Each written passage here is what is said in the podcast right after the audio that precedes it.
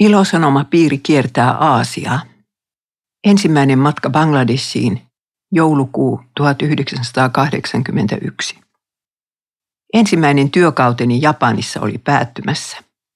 Tai oikeastaan jo toinen, koska olin toiminut opettajana Japanin suomalaisella koululla yhden vuoden ajan jo ennen kielikoulua.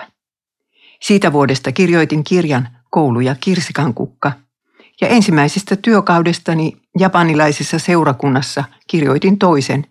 Tapahtui Tamassimassa. Nyt oli neljän vuoden työkauteni siis päättymässä ja olin palaamassa Suomeen jouluksi 1981. Syksyn mittaan keksin, että minäpä matkustankin kotimaahan Bangladesin kautta. Syynä oli se, että olin opiskellut Norjaa Oslossa yhden Marja Koon kanssa – syksyllä 1977. Marja ja hänen miehensä Tapio taas olivat päätyneet lähetystyöhön Bangladessiin. Minulla oli siis tuossa maassa ystäviä, joiden luokse mennä. Kysymys ei ollut ilosanoma matkasta, koska piiriä ei ollut vielä keksittykään.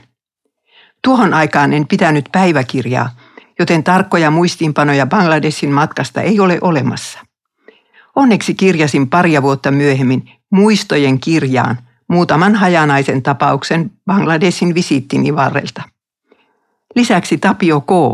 kaiveli vanhasta kalenteristaan tiedot siitä, mitä kunakin päivänä oli yhdessä tehty. Matkalippu on säilynyt. Siitä selviää, että läksin Oosakasta 14.12.1981 kello 10.40 välilasku Taipeissa ja Hongkongissa. Saapuminen Bangkokiin kello 17.40, yöpyminen Bangkokissa, jatkolento seuraavana päivänä ja saapuminen Dakkaan kello 17.20. Kortti kotiin Hernejärvelle 15.12.81. Dakka, Bangladesh. Hei, täällä sitä ollaan kesän keskellä Bangladesissa suomalaisten hyvässä hoivassa. Tulin tänään Bangkokista, jossa vietin yön tuttavani luona. On tämä erinäköistä kuin Japanissa. Köyhää, köyhää. Eräs liikemies on juuri lähdössä Suomeen ja lupasi postittaa tämän kortin huomenna Hesasta. Minä puolestani lähden maan pohjoisosaan lentokoneella. Siellä on muita suomalaisia. Lähtöjuhla Tamassimassa oli ihana. Kerron siitä myöhemmin. Terveisin Mailis. Muistojen kirjasta muistiin merkitty vuonna 1984. Joulukukka pöydälläni muistuttaa minua Bangladesin pitkistä, punalatvaisista joulutähtipensaista ja siitä matkasta, jonka tein tuohon maahan kolme vuotta sitten. Koska en merkinnyt silloin riviäkään muistiin, ovat kaikki tapahtumat jääneet päähäni suloiseksi sekamelskaksi. Dakkassa oli kesä, lämmintä 25-30 astetta. Naiset pitkissä hameissa ja hihoissa, maa tasainen kuin lauta, riisipelloilla jokunen surkea korsi siellä täällä. Kaduilla riksoja, lehmiä, vuohia, kaikenlaisen tavaran kantajia ja kauppaajia, enimmäkseen miehiä lannevaatteissaan. En ole nähnyt muuta Aasiaa kuin Hongkongin ja Japanin, joten olin kuin Liisa ihmemaassa. Lähettikollegani Leena vei minut viileään kotiinsa, joka sijaitsi omakotitalon toisessa kerroksessa. Myös Anja asui samassa talossa. Miespuolinen kokki teki neideille ruokaa ja pesivaatteet. Oli myös Aija, kotiapulainen, itkevän lapsensa kanssa. He olivat menettäneet kotinsa edellisessä tulvassa. Mieleeni on jäänyt vain pari-kolme tapausta Dakkasta. Ensinnäkin se, että kävimme vanhassa kaupungissa kovin eksoottisella veneretkellä. Ja toiseksi muistan seikkailuni Anjan kanssa, kun koitemme pistäytyä moskeijassa. Siitä tuli aivan mahdoton hulabalo, kun valtava mieslauma esti sisääntulomme huutamalla ja tungeksimalla ympärillämme. Dakka oli täynnä köyhyyttä ja kurjuutta. Muistan eräänkin tikunlaihan vammaisen miehen, jonka hänen sukulaisensa olivat jättäneet rähmälleen kadulle rahakupin viereen. Miehellä ei ollut kaikkia raajoja, ilmeisesti ei puhekykyäkään. Hän vain röhki hiljaisella äänellä kadun vilinässä. Kupissa hänen vieressään oli muutamia kolikoita. Lähetit kertoivat, että suku ei välttämättä ruoki vammaisia kunnolla. Kerjäläisten pitääkin näyttää mahdollisimman surkeilta, jotta ihmiset heltyisivät antamaan heille rahaa. Matka pohjoiseen. Mielenkiintoisimman osan matkastani muodosti reissu pohjoiseen Santaali-alueelle. Lentokentällä Leena neuvoi minua, miten tunnistan englannin taitoisen miehen, jos matkalla sattuu tulemaan jokin ongelma eteen. Katson vain, kella on housut jalassa. Lannevaatteeseen sonnustautuneet miehen puolet eivät kuulemma osaa muuta kieltä kuin omaansa. Ja naisilta on turha kysyäkään. Saidpuriin menevä lentokone oli pienin, jossa koskaan olen matkustanut. Lähtöä odotellessani tutustuin norjalaisrouvaan, jolla oli mukanaan mustakiharainen viisivuotias adoptiotytär. Lentokoneen ikkunasta näkyi vain riisipeltoja ja maalaiskyliä, ei yhtään ainoata kaupunkia. Missä ne 90 miljoonaa ihmistä oikein luuraavat, ihmettelin mielessäni. Kaukana pohjoisessa hohti Himalaja kuin rivi valkoisia pilvenmuhkuroita. Saidpurin kentältä eteenpäin piti matkustaa lentofirman bussilla Dinaipuriin, jossa Marja ja Tapio minua odottivat. Oli sekin kokemus. Tiet olivat täynnä riksoja, ihmisiä, lehmiä, lampaita, kukkoja ja kanoja. Tienpenkalle oli levitetty kuivumaan riisiä ja vasta värjättyjä sareja. Ja vauhti oli hirmuinen. Joidenkin bussien katolla näkyi istuvan matkustajia, jotka eivät olleet mahtuneet niiden sisäpuolelle. Marja ja Tapio toivottivat minut tervetulleeksi kotiinsa. He asuivat norjalaisten kauan sitten perustamassa Santaalien koulutuskeskuksessa, jossa oli paitsi koulu myös kirjapaino, kirkko, kasvimaa ja ties mitä muuta. Iltapimeällä pelkäsin astuvani pihamaalla kobran päälle. Vierailu Santaalikylässä. Yhtenä päivänä kävimme Santaalikylässä. Nelivetoisella vedätettiin tiettömiä taipaleita, puron ylikin piti selvitä ilman siltaa. Kylässä oli samanlaisia savimajoja kuin afrikkalaisissa lähetyskuvissa ja hirveästi väkeä. Saimme vierailla kansakoululla. Lapset lauloivat meille, pesivät jalkamme ja asettivat lein kaulaamme. Samaisessa kylässä meille tarjottiin kunnollinen riisiateria, jota naisväki valmisti kenttäkeittiössään kaksin kerroin taipuneena tuntikaudet. Nälkä oli jo hirmuinen, kun lopulta pääsimme ruokaan käsiksi. Annos oli kuitenkin niin valtava, etten jaksanut millään syödä sitä kaikkea. Huomasin, että riisiä on vaikea syödä sormin. Kokemattomalta se tuppaa koko ajan tipahtelemaan rinnuksille. Opettajapariskunta pyysi meitä ystävällisesti savimajaansa. Siellä oli siistiä, mikäli pimeässä nyt voi mitään nähdä, mutta seinän alareunassa vilisti pikkuinen hiirulainen. Joimme imelää anisteita rautakupeista. Marja hoiti sairaita. Syyhyä, anemiaa, ripulista johtuvaa aliravitsemusta. Yksi imeväinen jäi varmaankin henkiin käyntimme ansiosta, sillä veimme hänet paluumatkalla sairaalaan. Pikkuraukka oli langan laiha ja liian pieni-ikäisekseen. Äiti kertoi ripulin jatkuneen jo kolme kuukautta. Ihmettelin sitä, miten paljon yksi tavallinen sairaanhoitaja pystyy lievittämään ihmiskunnan kärsimystä muutaman lääkepullon avulla. Kylän kaikki asukkaat olivat luterilaisia santaaleja. Kristinuskon siunaus näkyi monessakin asiassa, esimerkiksi siinä, että torin laidalla seisoi käsityötehdas. Siellä naisväelle opetetaan kangaspuiden käyttöä ynnä muita taitoja, joiden avulla he voivat ehkä ansaita vähän rahaa itselleen. Kuuleman mukaan kristityt miehet myös koettavat kilvoitella, etteivät löysi vaimoaan, vaikka se onkin maan tapa. Paluumatkalla kävimme tervehtimässä Auliapurin lähetysasemalla sitä rouvaa, johon olin tutustunut lentokoneessa. Hänen miehensä on norjalaisen lähetysjärjestön kenttäjohtaja, joka osoittautui heti sukulaissieluksi ja hyväksi luterilaiseksi teologiksi. Mies kuvasi vauhdikkaasti velvollisuuksiaan santaaliseurakunnan paimenena – hänen pitää esimerkiksi teurastaa sikaa kirkkonsa jouluateriaa varten. Leprasairaala. Toisena päivänä ajoimme Nilfamarin leprasairaalaan tervehtimään suomalaista kollegaamme Riittaa, lääkäriä siis.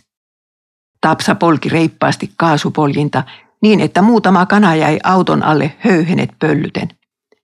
Kana on kuulemma siitä ihmeellinen elukka, että se nokkii kaikessa rauhassa jyviä tien reunassa, mutta annahan kun auto tulee, niin se säntää suoraan alle. Leprasairaala teki minuun syvän vaikutuksen. Yleensähän kristityt ovat ryhtyneet joka maassa huolehtimaan ensimmäisinä leprasairaista. Muut vain ajelevat heitä ympäriinsä ja pitävät heitä jumalien kiroamina ihmisinä. Niin tapahtui myös Japanissa ja Bangladesissa ennen lähettien tuloa.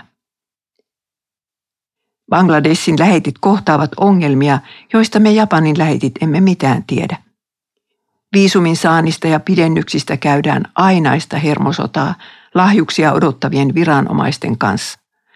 Minusta kaikki tuo paperisota ja epärehellisyys tuntuivat aivan toivottomalta suolta. Olenhan tottunut Japanin systeemien tehokkuuteen ja laillisuuteen. Viisi päivää kesti tuo kotimatkalla tehty ulkomaanmatka. Sitten nousin taas suureen lentokoneeseen ja sain tavaranikin ihmeen kaupalla mukaani vaikka matkalaukku otti ja hajosi Dakkan lentokentällä. Jo Japanissa olin jännittänyt, ehtisinkö Bangkokissa vaihtolennolle, sillä aikaa oli vain puolitoista tuntia. Ehdin toki. Kaikki sujui kuin rasvattu. Ja niin istuin sitten Tai Airlinesin koneessa orkidea rintapielessäni Kööpenhaminaan asti. Toistakymmentä tuntia. Vielä välilasku Tukholmassa ennen kuin saavuin Suomeen. Bangladesin matka oli opintomatka sanan parhaassa merkityksessä. Opin, miten erilaista lähetystyö voi olla eri puolilla maailmaa. Samalla matka oli minulle suurta juhlaa, koska olin matkalla rakkaaseen kotimaahani, perheeni luo, neljän vuoden poissaolon jälkeen, ja sain jo puhua ystävien kanssa suomen kieltä. Toinen matka Bangladesiin. Marraskuu 2001. Edellisestä Bangladesin matkastani oli kulunut kaksi vuosikymmentä, jotka olin viettänyt pääsääntöisesti Japanissa. Vuosituhannen vaihteessa olin palannut kotimaahan tarkoituksenani jäädä sinne lopullisesti. Sain kuitenkin työnantajaltani luvan käydä opettamassa ilosanomapiiriä eri lähetyskentillä kahdesti vuodessa. Iisalmi pysyi yhä nimikkoseurakuntanani ja rahoitti nuo matkat. Bangladesissa oli vuosituhannen vaihteessa ollut työssä ilosanomapiiristä innostunut opkolainen Timo Pastori perheineen. Hänen aloitteestaan oli Luukaan ilosanomaopas käännetty bengalin kielelle. Ja nyt olin siis saanut kutsun mennä Bangladesiin ilosanomakursseja pitämään. Kolme viikkoa ennen lähtöäni lensivät muslimiterroristit matkustajakoneilla päin New Yorkin kaksoistorneja. Muslimien ja kristittyjen välit hyytyivät yhdessä hetkessä pakkasen puolelle. Ja minä raukkaparka olin menossa kuukaudeksi muslimimaahan. 30.2001. Ulkona oli pimeä ja syksyistä, kun Yellowlinein keräilytaksi tuli hakemaan minua kotoani Espoosta kuuden maissa aamulla. Lento Zyrihiin meni lehteä lukiessa. Sveitsissä paistoi aurinko – Jossain vaiheessa aloin ihmetellä lähtevien lentojen ilmoitustaulua. Delayed, delayed, delayed, myöhässä, myöhässä, myöhässä, vilkutti punainen teksti jokaisen lennon perässä. Kysyin lähelläni seisovalta mieheltä, mitä oikein oli tapahtunut. Swiss Air on tehnyt vararikon viime yönä, eikä kukaan myy sille bensaa, vastasi mies kuivasti ja jatkoi. Rahani eivät riitä, jos minun on viivyttävä tässä maassa päivänkään vertaa. Ei voi olla totta, henkäisin minäkin täysin tyrmistyneenä. Ihmiset olivat paniikissa. Haluan mennä kotiin Lagosiin, valitti afrikkalaisnainen vierelläni. Tuhat ajatusta vilisti päässäni yhtä aikaa. Voiko olla totta, että kaikista maailman lentoyhtiöistä juuri vakavaraisena pidetty Swiss Air tekee konkurssi? Ja juuri silloin, kun minä olen odottamassa vaihtolentoa Zyrihissä – Miksi, miksi, miksi työnantajani ei antanut minun lentää Bangladesiin aeroflotilla? Mitä minä nyt teen? Käännynkö takaisin vai käytänkö viikon Dakkaan matkustamiseen? Ehdinkö minä raukkaparka edes ensimmäiselle koulutuskurssilleni? Sitten muistin, että vapahtaja oli lupaamalla luvannut lähteä mukaani tällekin matkalle. Eiköhän siis olisi tiennyt, minä päivänä Swiss Air tekee vararikon. Rauhoituin. En kadehdi teidän hommaanne, huomautin virkailijalle ojentaessani hänelle maihin nousukorttiani, jonka olin saanut käsiin jo Helsingissä. Portti numero 33, vastasi mies rauhallisesti. Mitä? Lentääkö Swiss Air Bangkokkiin, ällistyin. Sehän on Thai Airwaysin lento yhteistyössä Swiss Airin kanssa. Pitäähän niiden kotiinsa lentää, vastasi virkailija. Minä pääsen täältä pois, huudahdin onnellisena takanani jonottaville matkustajille maihin nouskorttiani heilutellen. Ja totta se oli. Thai Airways nousi ilmaan täsmällisesti kello 14.30. Edessäni oli 11 tunnin lento. Alhaalla näkyivät alpit koko komeudessaan.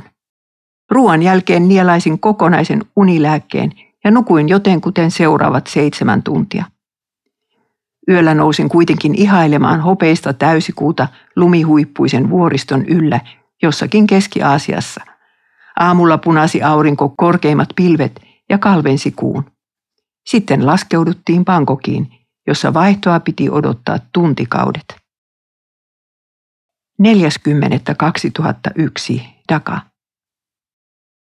Nukahtelin Pankokin odotushallissa ja vielä lennollakin, joten tunsin itseni levänneeksi Dakkaan laskeutuessamme.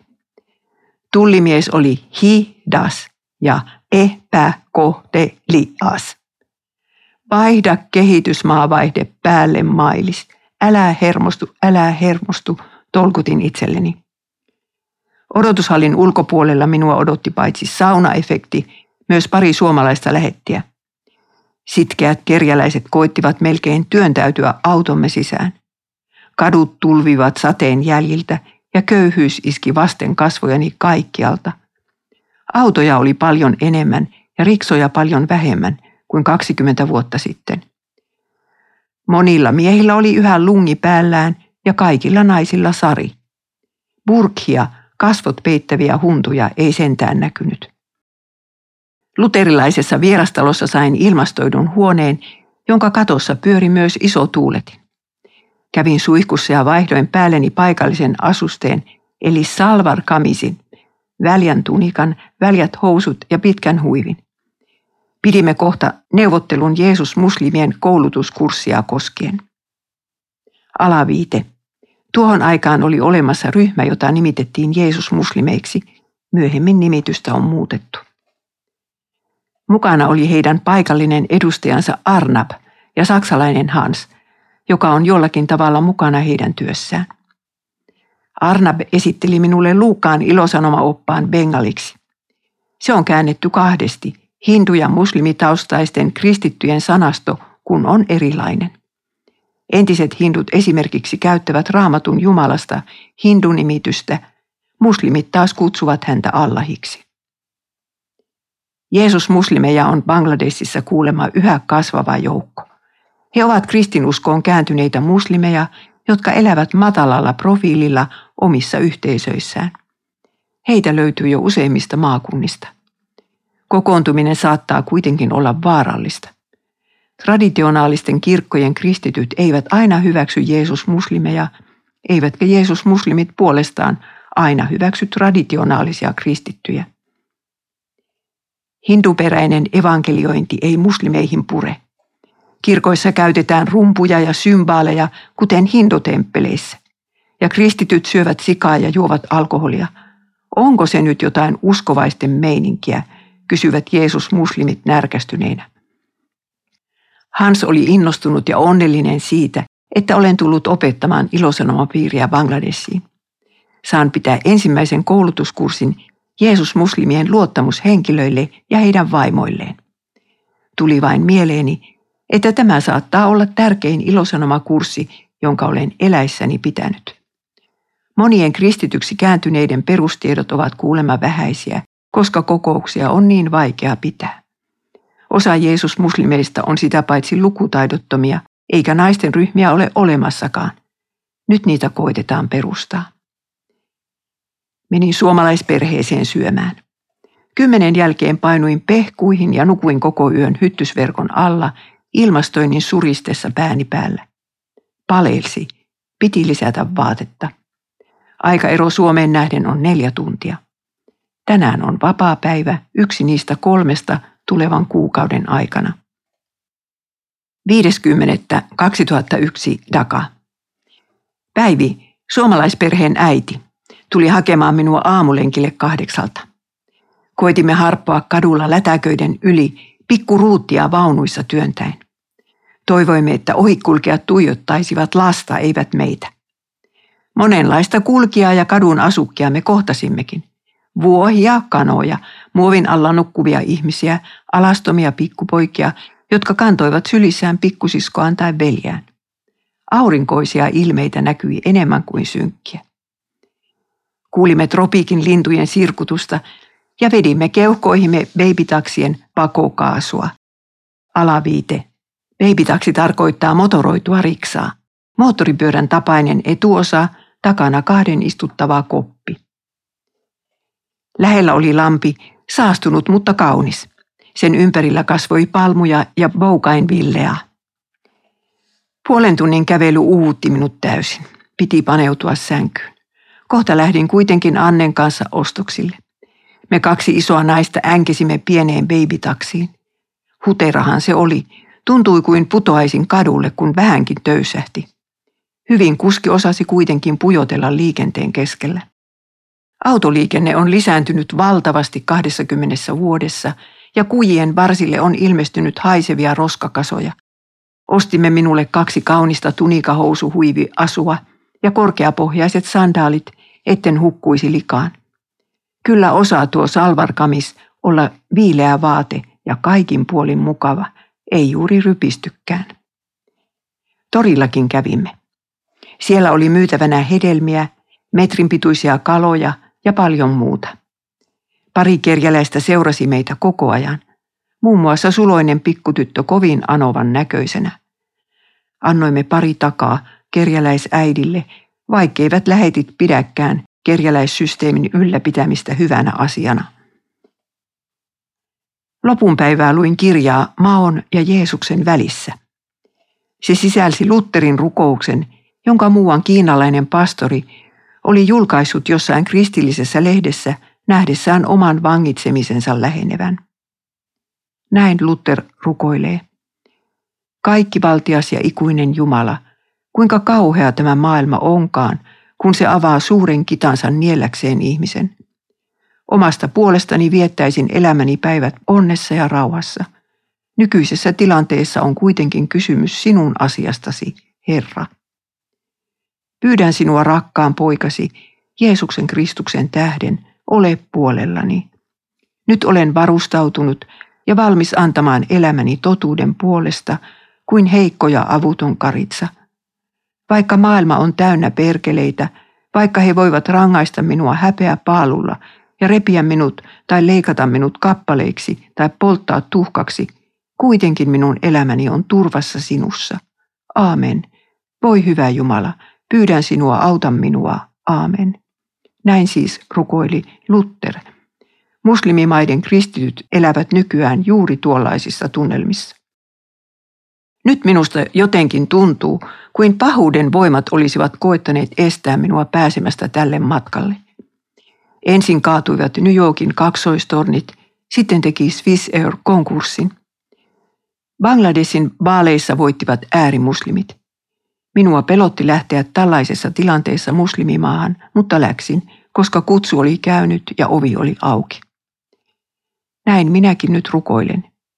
Jeesus, sinä lupasit sanasi kautta olla kanssani. Karkota saatana kaikkine joukkoineen ympäriltäni. Karkota pelkuruuden henki kokouspaikoista. Lähetä pyhä henkisi auttamaan heikkouttani. Aamen, aamen. Totisesti näin on tapahtuva. 60.2001 Daka. Oli perjantai muslimien vapaapäivä. Ajoimme Hansin kanssa babytaksilla kilometrikaupalla kaupungin läpi Jeesus muslimien kokouspaikalle. Meteli kaduilla oli niin kova, että meidän piti puhua toisillemme huutamalla. Matkalla näimme mielenosoituksen. Pari kolmesataa miestä marssi kadulla englanninkielisiä julisteita heilutellen. To hell with America ja Allah help Afganistan. Hans kertoi, miten hän oli Persianlahden sodan aikana jäämäisillään perheineen raivostuneen ihmisjoukon käsiin. Viime hetkellä hän sai peruutetuksi autonsa pois pahimmasta tungoksesta ja sitä tietä pakoon. Jeesus-muslimien kokous pidettiin kristillisen opiskelijajärjestön tiloissa. Siellä minua odotti piirissä 15-20 osanottajaa, joista neljä naista. Vain yhdellä heistä oli huivi päässään. Lyhyen esittelyn jälkeen pyöräytin näytepiirin pystyyn. Alaviite. Näytepiiri tarkoittaa sitä, että minä vedän summamutikassa valittujen 5-6 osallistujan kanssa ilosanomapiirin kaikkien muiden edessä. Mukaan osui yksi partasuu pappa, kaksi melko puheliasta miestä, joista toinen osoittautui sosiologian professoriksi, hänen vaimonsa ja vielä yksi hiljainen nuori mies. Melko hyvän keskustelumme onnistuimme käymään sillä porukalla. Professorin rouva tosin avasi suunsa vain parin kertaa.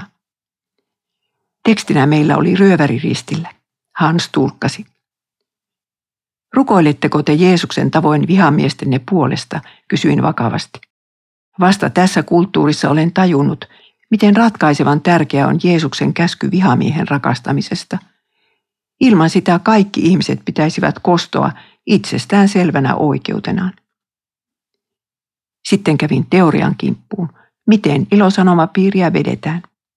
Sanoin, että maallikoiden raamattupiiri on hyvä tapa kokoontua vainojen keskellä. Ihmiset osallistuivat innokkaina opetukseen. Tauolla kertoi muuan nuori mies, Mihir nimeltään, kirjani käännöstyöstä. Suomalaislähetti Timo Hänsi oli pyöräyttänyt tämän projektin käyntiin. Mihir oli kääntänyt kysymykset englannista bengaliksi, mutta viisihenkinen komitea oli vielä ne tarkastanut. Riidaksihan se usein meni, tunnusti Mihir. Me rukoilimme aina kyllä sinun puolestasi ja toivoimme, että saisimme sinut joskus tavata. Ja nyt sinä todellakin olet täällä. Luulin, että olisit vanha nainen, mutta ethän sinä vanha olekaan. Niin, bangladesiläiset pitävät minua kymmentä vuotta nuorempana kuin itse asiassa olen. Teoria-osion jälkeen miehet istuivat matolle rinkiin ja naiset ajettiin ovesta ulos. Hans sanoi, että he rupeavat suunnittelemaan Jeesus-muslimien rekisteröitymistä. Minä puolestani juttelin naisten kanssa makuuhuoneessa. Yksi heistä osasi muutaman sanan englantia ja sillä meidän piti selvitä. Katson suureksi voitoksi omalle keskustelutaidolleni, että selvisimme. Kyselin naisten nimet, iät, lapset ja milloin kukin oli kastettu. Heidät siis on kaikki kastettu. Ja kuka valitsi aviomiehen, he itse vai heidän vanhempansa? Vanhemmat. Naiset puolestaan neuvoivat minulle, miten pitkä huivi asetellaan päähän oikeaoppisesti. Teki mieli nipistää itseäni, minäkö tässä tosiaankin istun näiden kirjaviin sareihin pukeutuneiden banglanaisten keskellä. Myöhemmin Arnab kertoi tuosta vanhasta partasuusedästä, joka oli istunut vierelläni ensimmäisessä kokouksessa. Pappa on kuulemma ollut oman kylänsä muslimiopettaja. Kerran hän oli saanut käsinsä kristillisen traktaatin ja ruvennut miettimään syntyjä syviä. Tulos oli se, että papparainen kirjoitti traktaatista löytyneeseen osoitteeseen ja pyysi lisää lukemista.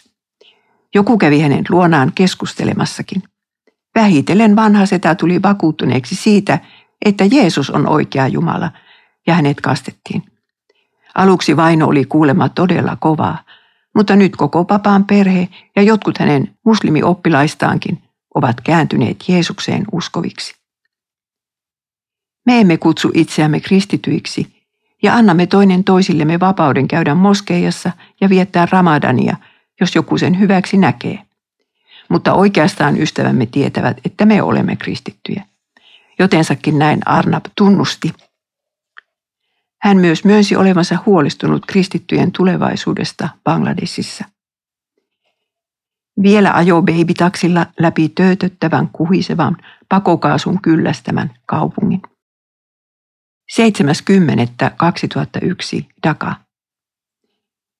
Söin aamiaista vierastalon parvekkeella palmojen huojuntaa katsellen ja outoja lintuja kuunnellen.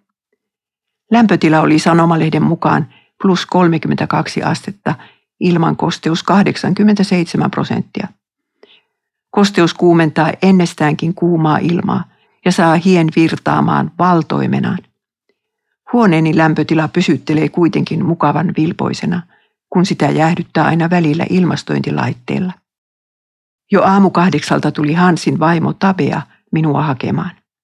Hän oli jättänyt pienet lapset kotiin ja lähtenyt tulkikseni raamattupiirikoulutukseen. Matka babytaksilla kaupungin läpi oli elämys sinänsä. Kauniita ihmisiä, kauniita sareja, lasten ihania hymyjä, surkeita katukauppoja ja ruokapaikkoja, kantamuksia, joita kuljetetaan pään päällä tai riksan kyydissä, peltiseiniä, bambuverkkoseiniä, välissään jokin moderni computer center. Babytaksi hajosi, joten meidän piti kävellä viimeiset 300 metriä. Hiki virtasi vielä pitkään sen kävelyn jälkeenkin. Tällä kertaa koulutettava porukka jaettiin kolmeen osaan, joista kaksi koostui miehistä ja yksi naisista. Me naiset pidimme omaa kokoustamme makuuhuoneessa. Rouvat olivat pukeutuneet toinen toistaan värikkäämpiin sareihin ja istuivat suuren parisängyn päällä jalat ristissä. Minä istuin säädyllisesti polvieni päällä uudessa käsinkirjailussa tunika-asussani. Japanissa naiset näet eivät koskaan istu tatamilla jalat ristissä.